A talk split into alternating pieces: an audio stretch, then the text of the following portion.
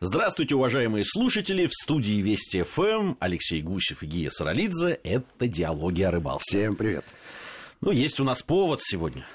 Повод, конечно, весна. Весна, весна идет, весне дорогу. И, как обычно, по весне проходят рыболовные выставки.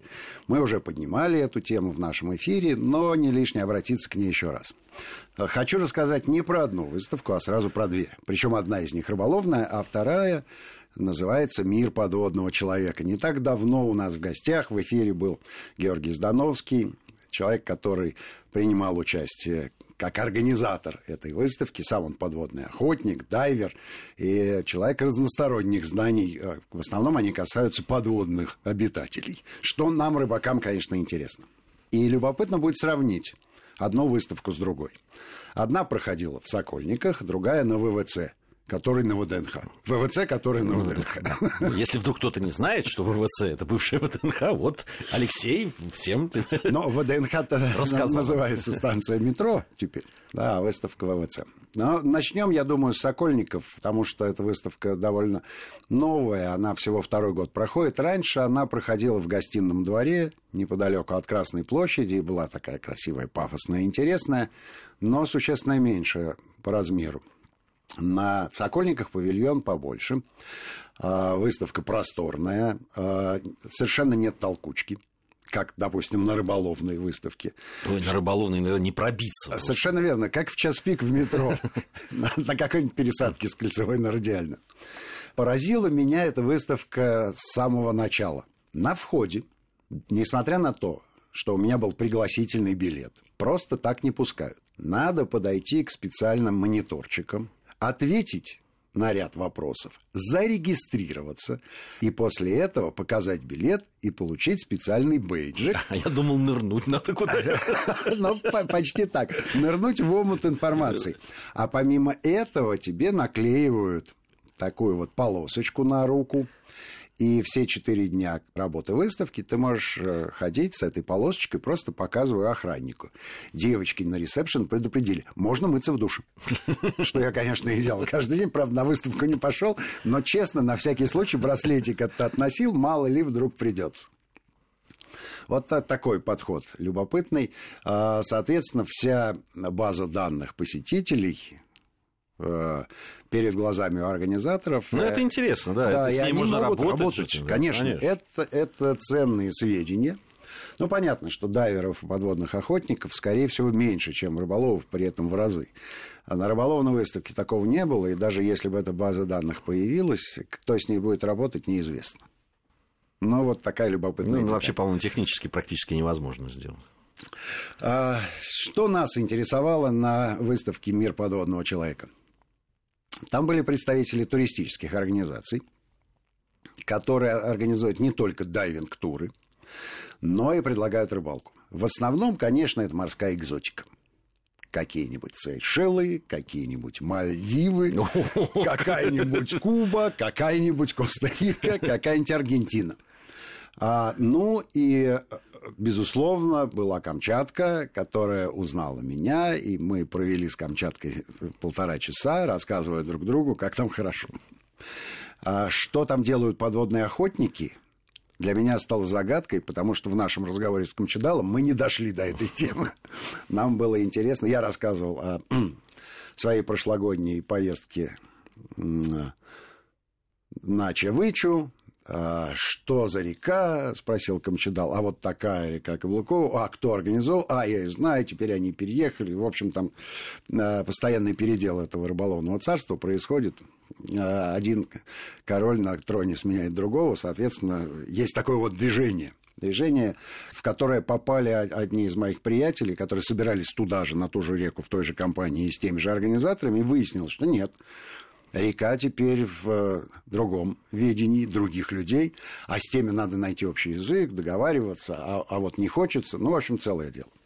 В этом смысле выставка, конечно, вещь э, очень полезная, потому что прямо на стенде можно поговорить с людьми, э, обсудить все детали маршрута. Но, как говорят знающие люди, а у нас есть несколько с тобой общих приятелей, которые работают в туристическом бизнесе, с появлением интернета – значимость э, вот этих вот стендиков на выставке, конечно, существенно снизилась.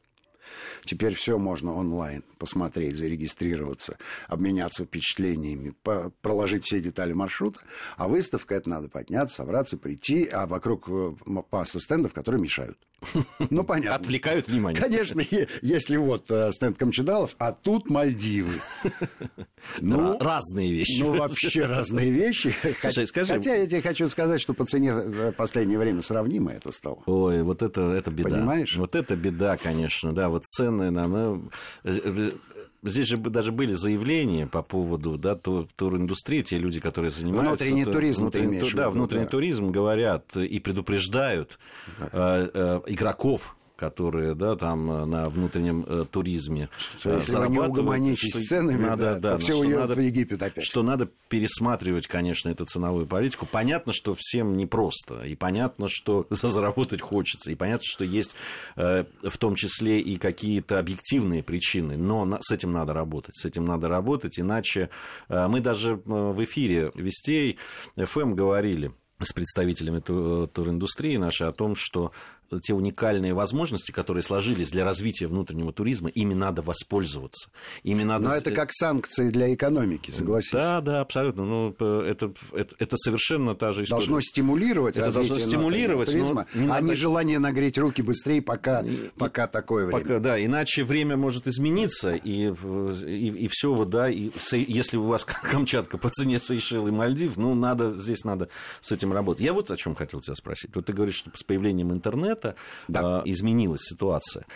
Но я все-таки знаю рыбаков, да и сам такой. Да, весьма консервативная публика, весьма. От добра добра не ищут. Вот Во- основной девиз. Во-первых. Во-вторых, конечно, а, когда ты собираешься в какое-то место, да, такое еще, да, если это на Камчатку, это и действительно серьезные финансовые какие-то затраты, это и надо выбрать это время, и да, там отпуск подгадать и так Несмотря далее. на то, что Камчатка огромная по размеру, а рыболовных мест там раз-два и обчелся, если честно. Не, не так много, да. Вот таких вот много. Э, заповедных, таких вот. И поэтому, когда ты выбираешь, все-таки да, люди предпочитают встретиться глаза в глаза с теми людьми, которые будут отвечать за их вот эту вот э, поездку и так далее. И поэтому одно дело с бездушным интернетом общаться, другое дело, даже пускай онлайн, пускай иногда можно, понятно, и созвониться, и списаться, и э, там э, другие чудеса техники, и увидеть, и поговорить, но все-таки, когда ты встречаешься вот так, да, с людьми, и задаешь все вопросы, которые, и смотришь, что это за люди, мне кажется, для рыбаков это важно. Или уже нет. Согласен, да, трудно спорить с этим. Я просто хочу сказать, что если раньше э, на рыболовной выставке а, были даже а, не, не просто масса маленьких павильончиков а, с э, туроператорами, но и целые ассоциации туроператоров, то сейчас такого изобилия нет. Изобилия нет, просто по объективным причинам их выдавливает интернет на предложение с рынка, в том числе и с выставочного. Ну, не могу сказать, что в разы, но существенно сократилось количество турпредставителей. Вот это такая же, наверное, история и на подводной выставке. Что еще порадовало? Порадовало то, что выставка э, вот эта подводная организована была таким образом, что э, любой желающий мог прийти в огромный конференц-зал с э, хорошим экраном, с правильной сценой, с микрофонами, где буквально каждые полчаса проходила презентация чего-нибудь новенького, и докладчик внятно и убедительно рассказывал о теме, в который хорошо ориентировался, и, естественно, на экране транслировались э, всякие дидактические материалы, что выглядело убедительно, то есть такая выставка, не ярмарка. Хотя э, и много народу ходило с тем, чтобы что-то себе приобрести, но э, выглядело чистенько, опрятненько и не бедненько. Чистенько, но не бедненько, а вполне себе богатенько. А, конечно, пообщался с э, нашими давними друзьями и партнерами, обменялись мы впечатлениями, и кое-какие поездочки совместные на этот год мы себе уже э, определили. Это хорошо. Да, Казахстан поедем обязательно. Озеро Балкаш ждет нас. Вот, ну, перейдем к рыболовной выставке. А, самое любопытное наблюдение а, на выставочном павильоне появился Чайна Таун.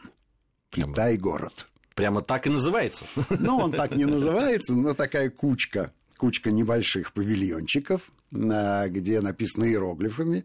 Ну и перевод этих иероглифов, который для нас, например, звучит так же, как иероглиф, ничего не значит. Вот такая организация. Э, сидят э, китайцы и китаянки, и какие-то там вот несколько удочек у них на стендике, ничего они не продают, просто ждут welcome гостей. Видимо, ждут э, предложений от э, людей, которые хотят либо торговать их изделиями, либо что-то заказать им. А, либо это представители заводов, либо представители какой-то ассоциации мастерских, потому что китайский завод, конечно, выглядит не как ЗИЛ или ГАЗ. Забудьте про это. Это обычная сакля с длинным столом и трудолюбивые, очумелые китайские ручки, больше ничего. Ну, конечно, не все есть э, предприятия помощнее, тем более, что сейчас они, э, в общем, подтянулись в экономике настолько, что э, миф о дешевизне китайских рабочих рук ну, уже развеян. Информация вот предыдущей недели появилась, что средняя заработная плата китайского рабочего, она не приблизилась, а сравнялась там, с средней зарплатой в Португалии. Поэтому дешевизна – это относительное ну, да, для, для наших российских слушателей это две экзотики. Мы, мы вряд ли можем себе представить, какая зарплата в Португалии, тем более, что Португалия – это, как и Греция, абсолютно пау, пауперы такие на европейском рынке, и вряд ли там зарплата нет, там, Нет, в том деле, она не чудовищная. Она, ну, такая, э, ниже средней менее понятно европейской, но все равно ну, уровень, раньше, уровень мы можем уровень понять, да, да, мы можем понять, что вот теперь уже вывозить все производства в Китай, оно становится не очень выгодно. Я думаю, что и на рыболовной э, части это скажется в том числе. Вне всякого сомнения, потому что общий рынок труда, он все равно регулирует среднюю стоимость, соответственно, и а, зарплаты на рыболовном сегменте китайского рынка. Надо сказать, что большинство снастей, которые продаются на рынке, тем не менее, все равно китайского производства производства. Делаются они китайскими руками, но по заказу российских компаний и разработчики, инженеры этих э, снастей, э, безусловно, наши. наши талантливые наши ребята. Но я уже как-то рассказывал, что в Китае рыболовство любительское выглядит довольно своеобразно. Э, спиннинги и катушки им совершенно не нужны. Они любят такими длинными, очень мягкими удилищами ловить там карпа или сазанчик. Ну, понятно, это их рыбы исконные. А спиннинг для них экзотика. И вот э, прошлом октябрем они приезжали в Астрахань. И большинство из приехавших, несмотря на то, что это не последние э, в спортивном рыболовстве Китая люди, со спиннингом они обращались, ну, как дети. То есть пришлось э, сначала их научить, и потом в течение трех дней они вроде бы какой-то навык приобретали, и у них получалось ловить рыбу, и тогда счастье в китайских глазах было прям полным. А так-то они совершенно э, другими навыками обладают. И самое главное впечатление, которое осталось у меня от рыболовной выставки, я говорил это и в прошлом году, что наконец-то видно, что у нас появилась настоящая рыболовная индустрия. Вот прямо индустрия, индустрия. Часть стендов выглядела ну, абсолютно законченным таким бизнес-произведением с большим модельным рядом, с симпатичными людьми, хорошо говорящими, а, прекрасно представляющими свои продукты, рассказывающие нюансы на которые надо обратить внимание. И а, исчезло понятие универсальное удилище. Растворилось. То есть количество предложений для разных э, способов ловли, типов водоема, э, размера рыбы. Вот любые комбинации, которые может человек придумать себе в голове, сочетание этих параметров, он может найти идеальное удилище, которое подходит ровно под тот водоем и под ту рыбу, и даже под погоду. О, как! Алексей Гусев, Гия Саралидзе в студии Вести ФМ как раз вот об индустрии, которая продемонстрировала, появление, которое продемонстрировала эта выставка рыболовная, мы поговорим в следующей части нашей программы. Сейчас новости, затем вернемся.